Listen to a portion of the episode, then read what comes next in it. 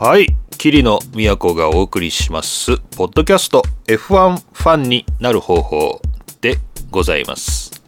ございますっていうそんな始まり方今までしたことあるかっていうないですけどねえー、今日はね、2020年の5月29日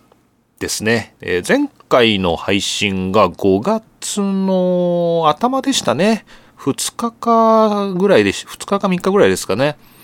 1ヶ月経たずして、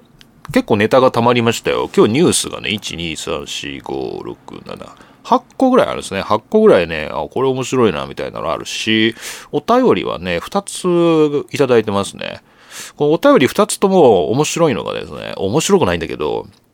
なんか送るときにエラーが出たんで届いてるか心配ですとかですね。えー、かつてもこうずっと送ってたんだけど、なんか全く届いた形跡がないんですけど とか、これは、これは問題だよね。だからもしかしたら他にも、こう今までお便り送ってて読まれてなくて、うわ、大人気じゃんとか思ってたら、単にこっちに届いてないっていうね、まあ、あの、そういう、まあ、どっかで、黒柳さんですかね、ヤギさんが食べちゃったんですかね。まあ、そういうこともあるからね、まあ、しょうがないよね。えー、またちょっと送っていただければなと思います。さて、えー、そういうわけで今日もぼちぼちやっていきたいと思いますが、どの話からいきますかね。こういうなんかさ、前置きっているのかねなんか今ふと思ったんだよ。この前 YouTube でさ、あの、ゴードン・ラムゼーっていうね、イギリスの結構いかつい料理人、まあ、シェフがいて、まあ、なんていうのかな、まあ、こわもてな感じなんですけど、あの、普通さ、料理番組ってさ、ってこんな話してていいのかな？あの ?F1 の話しろよっていう。あの、料理番組って普通さ、さ、えー、そろそろ、えー、初夏が近づいてきまして、えー、なんとなく、えさっぱりしたものも食べたい時期ですよね。今、旬といえば、ナスとか、こんな感じでこうなんかこう前置きがあってさ。で、それから、さあ、というわけで今日はね、あの、旬のナスをご用意いたしましたとか言って、こう、なんか本題に入る前にまだまだあるじゃん。で、で、やっとこう、ナスをこう切り始めるみたいなさ、それぐらいの前置きが料理番組ってあるじゃないですか。でも、ゴードン・ラムゼーのやつって前置きがないんですよね。もうなんかいきなり、肉切るみたいな。こういきなりいきなり始まるんだよね。その、もうなんならこうナイフを研ぎながら登場して、もう、あの、YouTube 的にもテレビ的にももう、開始、開始3秒で肉を切り始めてるみたいな、なんかこう。なんかなん、そういうなんかね、そういう前置きのなさがいいなって最近ちょっと思ってて、このポッドキャストのね、まあ何でもそうなんですけど、前置きいらんくないっていう。いきなり話せよみたいな。もう始まったらいきなりね、F1 の話してるみたいな。やっぱそれぐらいがいいんじゃないのかな。まあいいや。というわけで皆さんあの興味があったらね、あのゴードン・ラムゼのあの番組 YouTube で見てくださいね。さて、F1 の話するか。F1 の話しよう。ちょっとじゃあジングル挟んで F1 の話いきましょう。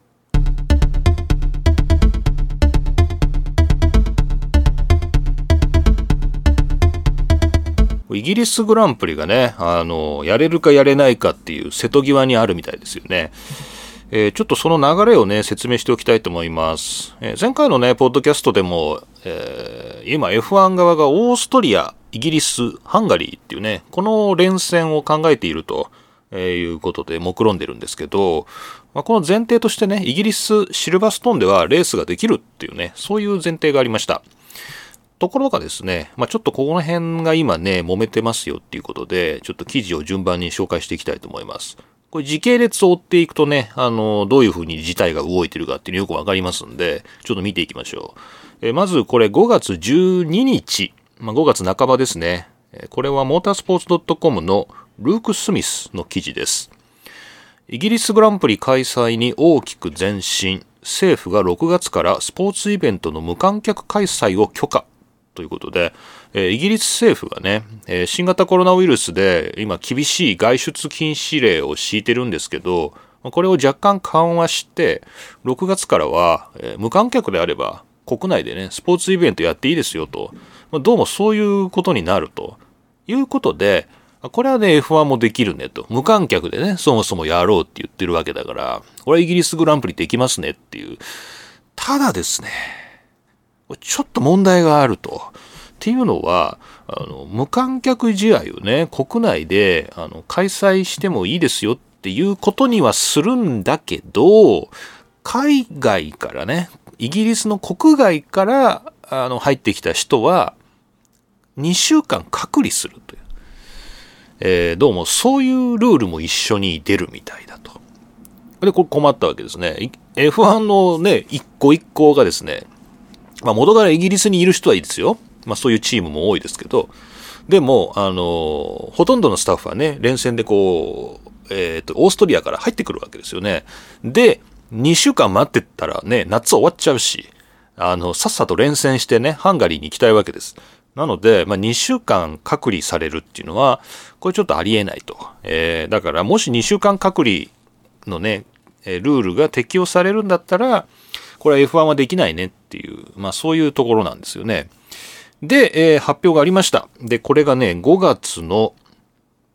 23日ですね。えー、これは ESPNF1 の記事になってます。えー、イギリス政府の新方針で、え、スポーツイベントの関係者っていうのは、隔離の免除対象にならなかったんですね。ならなかった。なので、7月のイギリスグランプリ開催は難しいのではないかというですね、え、記事です。これ ESPN-F1 って一応、あれだね、署名がついてるね。ジムって、誰だよ。ジムの記事です。これ署名なのかな？ちょっとわかんないんだけど。えー、まあ、ジムによるとね、この政府の新規制では、えー、これはね、スポーツ関係者はね、免除されないんだね。誰が免除されるかっていうと、えっ、ー、とね、医療関係者と貨物輸送従事者。これは免除される。あ、じゃあもうみんなさ、F1 の人はさ、貨物輸送の従事者だって言い張ればいいんじゃないの？そういうことにしたらみんな貨物輸送ですって言ったらいいじゃんね、こんなの。あと医療専門もう、まあ、みんな医療みたいなもんだって、この車の面倒見てんのも医療でしょ。医療だよね。医療専門家と貨物輸送従事者だって言い張ればいいじゃない。ね。そういうのイギリス好きでしょ？なんかね、あの、実質違うんだけど、なんか別のものとして言い張って、あの、そのルールを通すみたいな。それ好きでしょ？そういうのね。僕もよくやるけどね。貨物輸送従事者にしようよ、みんなね。まあいいや。まあそれは、そういうことは今のとこ考えてないらしくて、あのスポーツ関係者ね、スポーツ関係者っていうのが、この免除対象にならないんだってね。なので、これはちょっとグランプリ開催できないんじゃないのかと。だからみんな一時的に貨物輸送従事者になればいいじゃんね。ねダメなのかな。えー、まあそんなようなことを考えたりしますが、で、さらに3日後ですね。これはやっぱ最新の情報を追いかけようっていうことで、イギリスの新聞のサイトを見てたんですけど、まあ、どこでも同じこと書いてあるんですが、まあ、テレグラフ、まあ、これ、まあ、今、イギリスの新聞って軒並み有料なんですよね。あのー、まあ、タイムスもさっきね、読めなかったしね、テレグラフもいつの間にかね、これ今、登録しなきゃ先読めませんみたいになってんだよね。ガーディアンぐらいですかね、今読めるのね。まあ、ガーディアンもものすごい広告っていうか、もう登録してください、お金払ってくださいって出てくるけどね。えー、で、テレグラフによりますとね、えー、ボリス・ジョンソン首相が、イギリスグランプリをね、えー、救済するために、動いていますというですね、まあそういうニュースが出ています。本当かいなと思ったんですけど、えー、まあ本当みたいですね。えー、彼は、えー、そうですね。夏のね、スポーツイベントっていうのが、まあ、経済的にも非常に重要だっていうことで、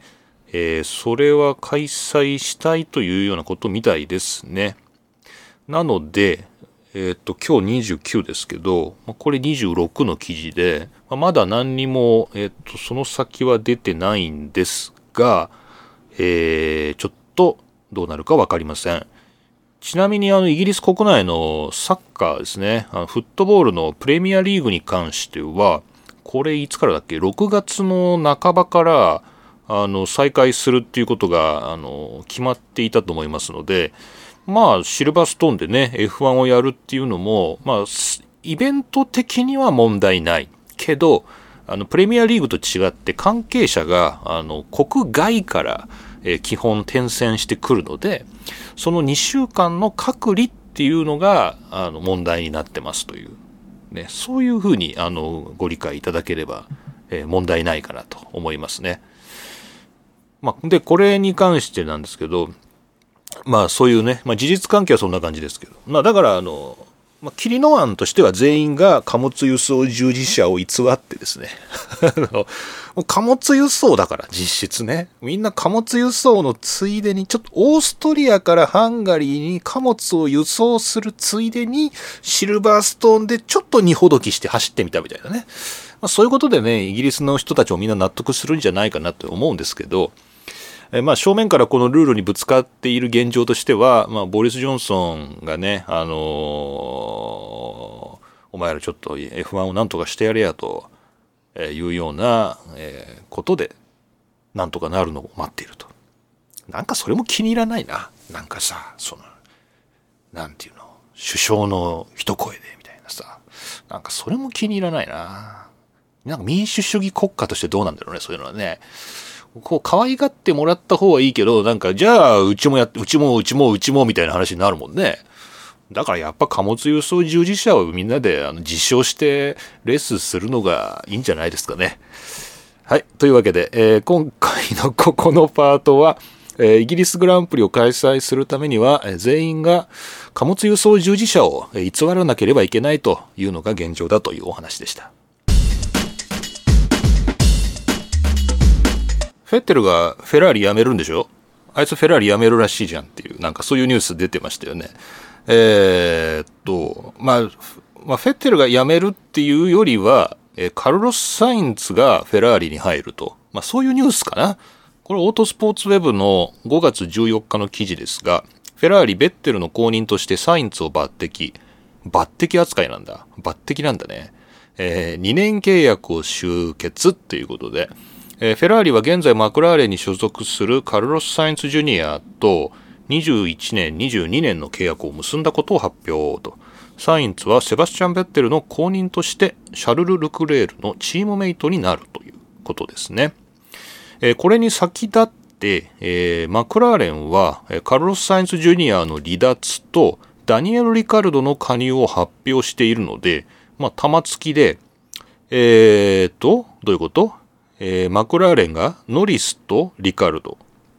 で、カルロス・サインズ・ジュニアがフェラーリ。で、今んとこ、えー、セバスチャン・フェッテルが、えー、発表がないということで、まあ、引退か、え、移籍かみたいなですね、なんかそういう話になってんのかな。さっきちらっと見てたら、なんかレーシングポイントに行くんじゃないのかとかですね。それやめた方がいいと思うけど、まあ、まあ、やめた方がいいっていうか、まあ別にいいんだけど、まあ、レーシングポイントに行くんじゃない。かとかね、まあいろんな噂話が出てるみたいですけど、まあこれを機にね、えー、引退するかもとかですね、レッドブルに戻るんじゃないのかとかですね、えー、アルファロメオでですね、まあ君と一緒に仲良くやったらどうだとかですね、まあそんなような話になっているわけですけど、まあ、その辺はね、どうなるかはわからないですが、まあ、こう、チームのね、若返りが進んでるっていう感じですかね。ルクレールは22歳。22歳なんだ。なんか老けて見えるな、ルクレール。22歳。で、サインツ、カルロス・サインツ・ジュニアが25歳。意外と老けてるのね。って、どっちやねんって。若いのか老けてるのかどっちって感じですけど。まあ、二人とも22歳と25歳なんで、まあ、若手を揃えたというね、フェラーリ。まあ、そんなことになっております。それにしてもなんかさ、この、レースが行われてないスポーツのこう遺跡話がっていうのは若干、なんていうんですかね、こう、しらけるっていうか、なんていうの？なんか、はあ、みたいな。なんかそんな感じしますけどね。そんなことないですか？ねなんかカルロス・サインツ・ジュニアがフェラーリに加入って言われても、もう今別に何にもやってないじゃん、このスポーツ、みたいな。実質、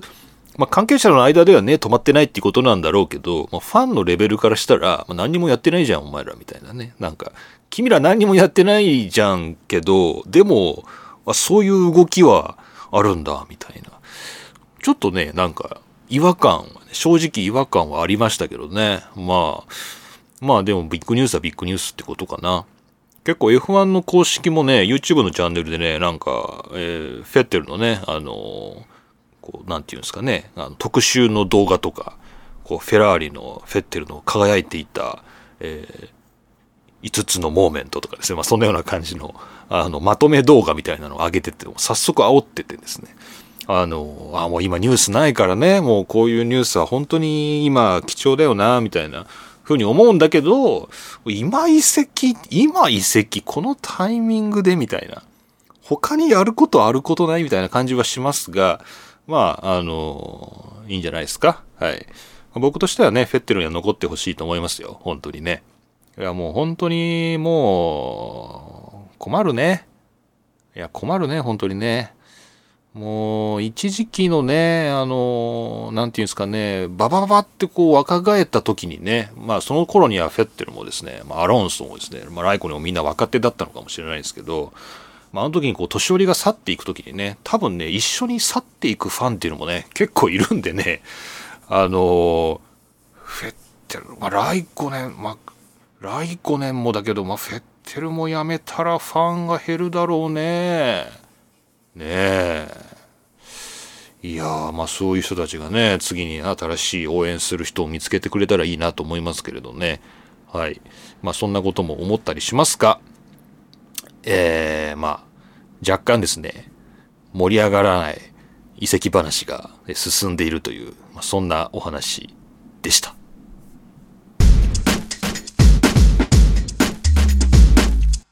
で、ルノーが潰れそうだっていう、そういう話しようかな。これ F1 絡みじゃないんだけど、普通のビジネスニュースなんですけどね、CNN のね、5月24日の記事。政府支援がなければ、ルノー消滅もあり得る。販売不振に新型コロナが追い打ちっていう、まあ、フランスの財務省が明らかにしたっていうですね、まあ、そういうニュースです。これ面白いね、このニュースね。まあ、今、ルノーってまあほぼ政府のね、あの、官営企業っていうんですかね、まあ、民間企業ではあるんだけど、まあ、ほぼ官営じゃないの？みたいなね、なんかそんなような印象がありますけど、えー、政府がね、あの、支援を行わないと、えー、消滅があり得ると。まあ、そもそも消滅をあり得るっていうのを、ルノーの人じゃなくて、フランスの財務省が言ってるわけだから、まあ、えー、まあ、フランスの会社なんだね。会社のね、官営企業みたいなもんなんだね。えー、地元ラジオ局の取材に対して、えー、フランスのブルーノ・ルメール経済財務省が、えー、販売不振に陥っているルノーは過去10年で去年最悪の赤字を計上して新型コロナの流行で経営状態はさらに悪化。をで3月中旬フランス国内にある12の施設で生産を停止。えー、5月に入って大半の工場で操業を再開したものの一部の国内の工場の閉鎖を準備していると、えー、報じられていると。で、ルメール経済財務省がフラン工場は、フラン工場は閉鎖してはいけない。フラン工場っていうのがあるのね。あ政府はルノーの15%の株主で、えー、連合相手である日本の日産自動車も同率の株を保持している。あ、そうなの？日産も、だからルノーの15%を持ってるのね。フランス政府が15%、日産も15%持ってるってことが。で、えー、ルノーに対して約6000億円の融資を今交渉中だと。フランス政府からルノーに対してね。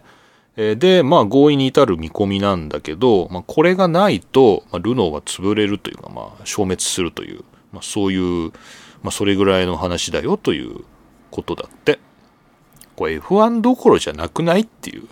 あの、これさ、あの、これはルノーの話なんだけど、あの、いつでしたかね、こう F1 が、こう自動車メーカーのね、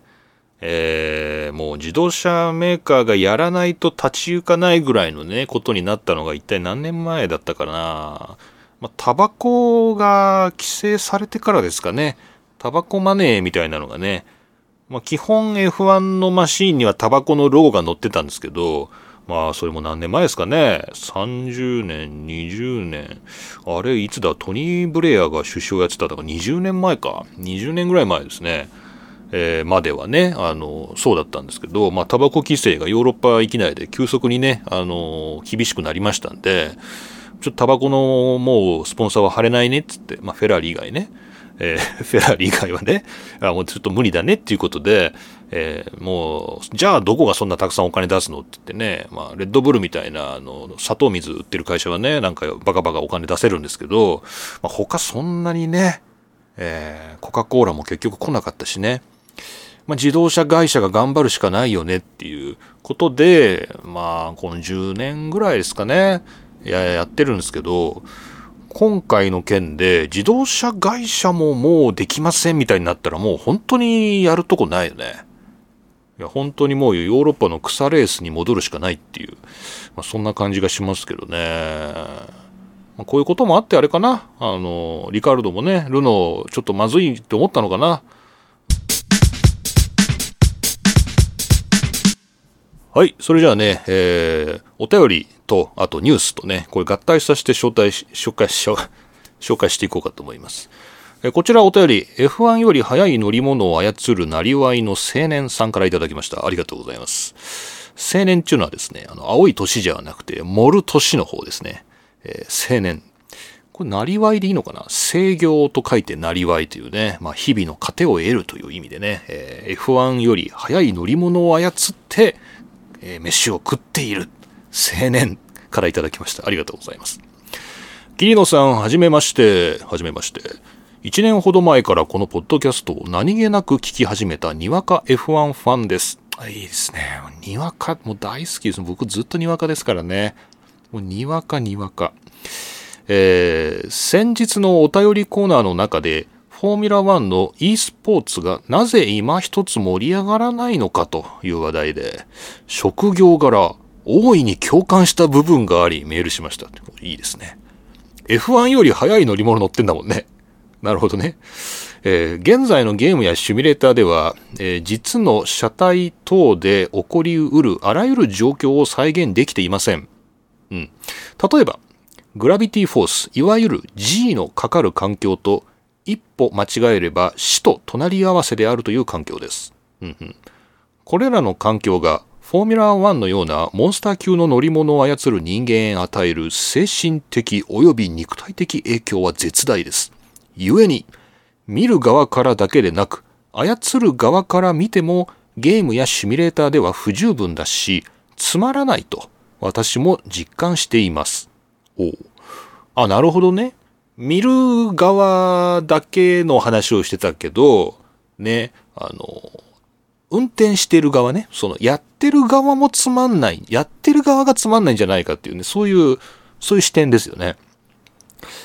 えー、その感覚が見ている方々にも伝わってしまい、つまらない、盛り上がらないと感じてしまうのだと思います。やってる側が、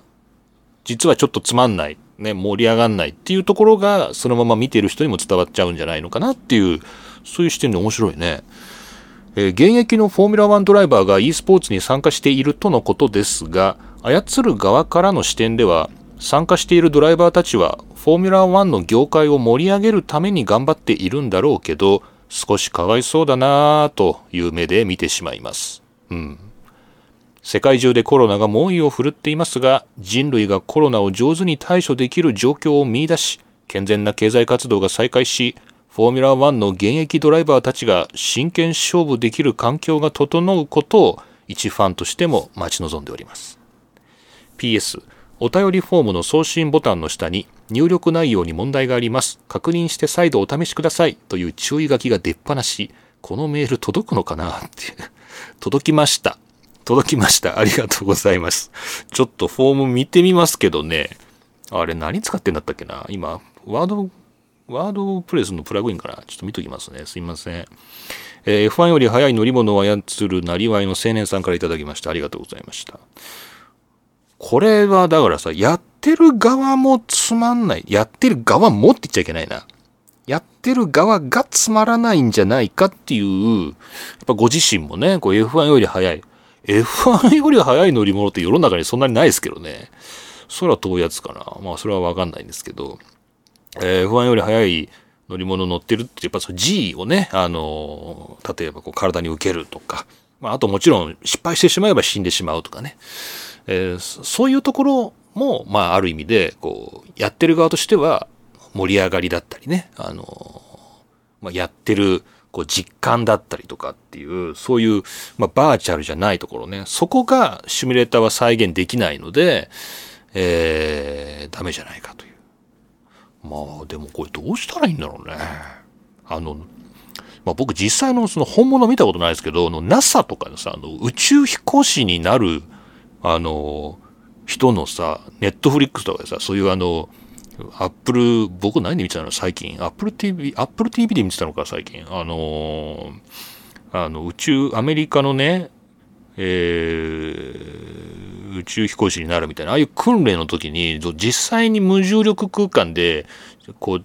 長期間滞在して訓練できないからさ、人工的にね、地球上の、まあ、極めて高度の高いところとかさ、そういうところで、まあ、人工的に無重力作ったり、こう、それに近いっていうことで、こう宇宙服を着てプールの中で訓練したりとか、で逆にこう、発射時とか、そういう時の強い G を受けるために、なんかむっちゃ危険そうな訓練機器に乗ってたりとかね。あの、そういうのを見てると、あ、もう、シミュレーションするっていうことはもう本当に大変なんだなと。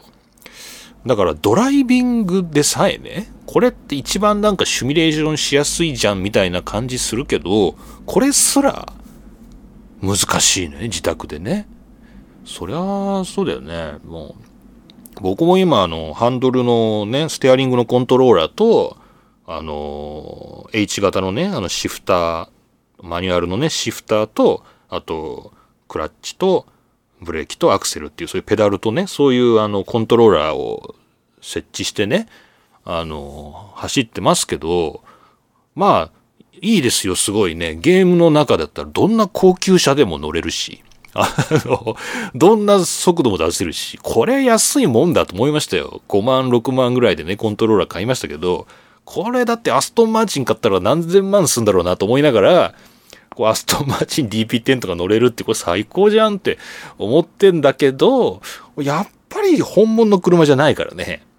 うん。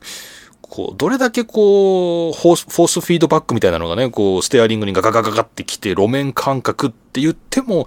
やっぱりね、いろいろ足りない感覚がありますもんね。で、それを再現するには何 ?NASA の装置みたいなのを家に置くのかっていうとね、それ置けないし、まあ、そういう難しいとこだなーっていうね、これ皆さんもちょっとね、いろいろバーチャルっていうの考えるのにいいと思いますけどね。はい。というね、F1 より速い乗り物を操るなりわいの青年さんからそんなお便りをいただいたところでですね、こんなね、面白いニュースがあって、僕は盛り上がったわけですよ。えこちら、えフォーミュラ E のバーチャルレースで替え玉発覚、アプトに失格と罰金っていうですね、まさかの替え玉が これは面白いなと思ってね、これ、ジョシュ・スーティルの、えモータースポーツ .com の5月25日の記事でね、これはあの、もしかしたらさっきのね、F1 より速い乗り物を操るなりわいの青年さんのですね、言ってたことが、関係してんじゃないかなと思うんですよね。前代未聞のことが起きた。えー、土曜日に行われた、5月23日に行われたフォーミュラ E の公式 E レース、フォーミュラ E レースアットホームチャレンジの第5戦で3位に入ったアウディのダニエル・アプトは自分でマシンを操縦せず、プロの e スポーツレーサーが替え玉としてマシンをコントロールしていたことが発覚した。これよく分かったな、これ。よく、よく分かったよな、これ、逆に。すごいな、これ。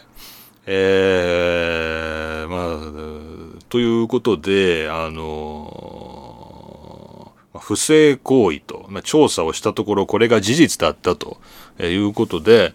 えー、不正行為のためアプトはレースから失格処分。ね、えー、ポイントも剥奪。で、117万円の罰金は慈善団体に寄付。うん。で、えー、で、その、なんでそんなことしたかっていうことですね。で、ここで、えー、誰が言ってるのこれは。ダニエル・アプトが言ってるのね。アプトが、えー、このシリーズね、e スポーツのシリーズを真剣に受け止めていなかったということを認めたというね、えー、そういうことだそうです。で、えー、まあそんなこともあるんだなっていうことなんですけど、まあこういうことがね、他のところで行われていない保証はないわけでね、あのー、でもそのやっぱ背景にはさ、やっぱ、あの、まあ、舐め、舐めてるっていうふうにこれを捉えるんじゃなくて、そのさっきのね、お便りでいただいたみたいな、やってる側としてもそんな真剣にやれないというか、ね、やっぱシュミュレーターですらないぐらいの環境で家からね、例えばやるとして、それをどれぐらいこう、なんか熱のこもったドライビングができるかっていうと、まあ面白くないよね。まあ所詮遊びじゃんゲームじゃんみたいなところがやっぱりプロのレーサーにも、まああって普通だよね。別に、ね、まあだから不正していいっていうね、替え玉していいっていうわけじゃないんだよね。それはしちゃいけないんだけど、まあなんかちょっと、まあ、あの、まあ、はい。まあ、そうね、真剣に受け止めてなかったね。っていうね、まあそういう、えー、ことがこんなニュースからもわかるなっていうね、そんなお話でした。というわけでね、えー、まあ、偶然なんですけどね、F1 より速い乗り物を操るなりわいの青年さんからいただいたね、お便りと、ね、こんなところがシンクロして面白いなというふうに思いました。これまたお便りくださいね。あのー、これ初めましてっていうことなんでね、またまたあの、ちょっと、お便り届くみたいなんで、ぜひぜひ、よろしくお願いいたします。はい、こちらもお便りいただいてます。えー、こちら、えー、お久しぶり、コアンドルスカイさんからです。ありがとうございます。お久しぶりです。コアンドルスカイです。お久しぶりです。何度かお便りを送っていたのですが、なかなか読まれず、きっとたくさんのお便りの中に埋まっているんだろうなぁとばかり思い、ポッドキャスト聞いていました。するとどうやら不具合があり、お便りが届いていなかったんですね。落選したわけではないと知り、少し安心しました。こう、前向き。コアンドルスカイさん前向きだなこういう前向きな感じいいな。ポジティブにね、えー、行きたいところですよね。落選していない。ただ届いていなかっただけだっていう 失礼いたしました。えー、今度こそパドックパスをお待ちしております。はい、あの、早速お送りしておきましたんでね、えー、先ほどの、えー、F1 より速い乗り物を操るなりわいの青年さん、そしてコアンドルスカイさんですね。全然コンテンツ増えてないんですけどね、あの、パドックパスクラブ、パドッククラブパスをお送りしておきましたので、えー、またご確認ください。さて、えー、今年は F1 も次々と延期や中止が決まり非常に残念ですね。そうですね。私も仕事が少し暇になってしまったので、以前少し話題に触れていたネットフリックスのフォーミュラー1を一気に見てしまいました。ああ、いいですね。宮子さんを見ましたか ?2019 年のシリーズン、シーズン舞台裏はもちろん、2020年の意気込みや2021年のマシン規制のことなども最後に少しですが触れており気になりました。コロナの影響でまた変更などあるかもしれませんが、また、宮子さんからもいろいろとご意見聞いてみたいです。それでは体調などお気をつけいただき、配信頑張ってくださいと、えー、いうことで、コアンドルスカイさんどうもご迷惑をおかけいたしました。ありがとうございました。これ見てないわ、これ。ネットフリックス契約。そうだ、今ネットフリックス契約したのは、何かを見ようと思って契約再、再契約したんですよね。これか。なんかこの前見た気がするな。何見てたんだろう。ウェールズの、イギリスのウェールズを舞台にした、えー、探偵ドラマを見てたな、そういえば。でもあれを見たいわけじゃないんだ。あれを見たいわけじゃなくて、このネットフリックスの F1 のドキュメンタリーをそろそろ見ようと思って再契約したんだ。コアンドルスカイさんのおかげで思い出したわ。そうだ、見なきゃ。なんか見るのがもったいなくて、ね、あの、最初のね、シーズン1はもちろん見てね、このポッドキャストでも、いや、面白いわ、あれ、絶対 F1 のファン増えたよねって話をしてね、盛り上がってんで、じゃあシーズン2出てますからね。いや、なんか見るのがもったいなくて、絶対面白いから、ね、絶対面白いの分かってるから、もうなんか見るのもったいないんだよね。これよくあるよね、これねお菓子とか食べたいのも食べたいのも食べたら終わっちゃうからさ、食べないで置いといたらさ、腐っちゃったみたいな、なんかそういう、ね、なんか、童話にありそう、そういうの。なんか、えー、まあ、そういうことになりそうだな。見ようかな。なんか聞くところによると、 Netflix を同時再生するみたいな、こう遠隔で、あの、ほら今なんか Zoom 飲みとかさ、あの、流行ってるじゃないですか。で、うちの自転車チームでもね、なんかそういう遠隔飲みとかやってるんですけど、あの動画をね、一緒に見ながら、あの、飲むっていう、またこれも面白いじゃないですか。だけど、あの、配信って難しいじゃないですか、動画をね。あの、安定して配信するって。まあ、それになんか、著作権的にもね、それは法に触れるところもあるかもしれないから、まあ、身内でこっそりやるみたいな感じになるでしょ？だけどさ、 Netflix を各自契約していて、それを同時に再生しながら、あのみんなそっちに Zoom とかでね、繋がってさ、飲んでたら、まあ、ほぼ同時じゃないですか。で、それをシステム的に実現した、なんかプラグインがあるんだよね。あれ、Chrome だったかな？なんかエクステンションで、なんかみんな、なんか参加した人が同時に Netflix のなんか番組を再生するみたいな、なんかそういうのあるらしくて、それもなんか、ちょっと試してみたいのね、なんかね。まだ F1 の見てないしさ。この Netflix のこのフォーミュラ1を 一気に見たらむっちゃ時間かかるから、まあ、まあ、例えばエピソード1つ60分ぐらい？こう一緒に見るとか？これ良くない？オンライン、オンラインオフ会。オンラインオフ会って、それを、ただの、ただのオフ会じゃ、オフ会じゃねえな、それ。オフ会じゃない。なんだ、それ。ただの、ただのオンラインじゃん、それ。オンラインオフ会だよ。新しい。オンラインオフ会やろうかな。ネットフリックスの、ちょっと調べとくわ。ネットフリックスのなんかあるらしいんだよね。えー、まあちょっと知ってる人ね、あの、教えてくださいね。なんかそういうので見ようかな。一回見た人もさ、もう一回ちょっとネットフリックスでみんなで見るとかと、ね、面白そうだよね。じゃあ、まあ、どうやってそれみんな連絡取るのって話なんだけどね、それができないね、今。それができないね、今ね。あ、そうだ、ツイッターの今、キリノの公開アカウントあるんでね、プロフキルノ、プロフキリノっていうね、あの、アットマークプロフキリノっていうのがありますんでね、その、そこであれかお知らせしてやればいいのかな。みんな、あの、フォローしてくれれば、あの、そこでネットフリックスのオンラインオフ会やるかもしれません。ね、ちょっと熱い思いをやりたいっていう人はですね、ツイッターで教えてください。えー、ということで、えー、コアンドルスカイさんどうもありがとうございました。まだ見てないです。でもこれから見ようかなっていうのと、あの、いい企画も思いついたんで、このお便りもらってよかったなっ。ありがたいですね、本当にね。あの、めげずに送っていただいて本当によかったです。あの、皆さんもあの、お便りね、あの、こっちに届いてない可能性たくさんありますからね。あの、ヤギさんが食べてます。たまにね、あの、いるんですよ、ネットの中にもね、あの、ヤギっていうのがね、結構うちたくさんいるんですよ、ヤギね。ヤギ飼ってるんでね、あの、たまになくなっちゃうんですよね。すいません。あの、気をつけます。ということで、はい、ネットフリックスみんなで見れたら楽しそうですね。ちょっとそんなこともやりたいよね。あの、ポート F でやれば、ポート F でやってもらおう。ポート F でやってもらったらいいじゃんね。三宅さん、ちょっと、三宅さん、三宅さん、三宅さん、これ、ポート F、ポート F の、あの、人集まりすぎちゃうかな。集まりすぎちゃう。そうなんだ。まあ、あれだね。じゃあ、あの、こっちでやった方がいいね。こっちのマニアックな、ね、ポート F もマニアックだけど、そ、そっからさらにこう番外地にあるからね、うちはね。このあのなんかね、あの、ブース越しにディレクターと話してるみたいな風を出していながら、これ全部一人芝居ですからね。すごい。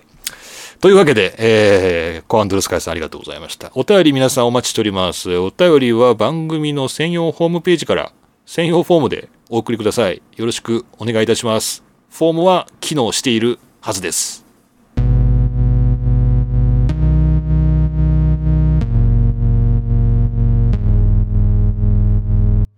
はい。というわけで、今回も何一つ盛り上がることなく、チェッカーを迎えました。霧の都の F1 ログ、F1 ファンになる方法。冒頭で言い忘れた気がしますが、第31回でした。31回も続いたか。いやー、すごい。すごいな。さっきからすごいばっかり言ってんな。いやー、すごい。もう誰も褒めてくんないからね、もう自分で自分をね、褒めてね、こう、たくましく生きていきたい。ね、そんな霧のです。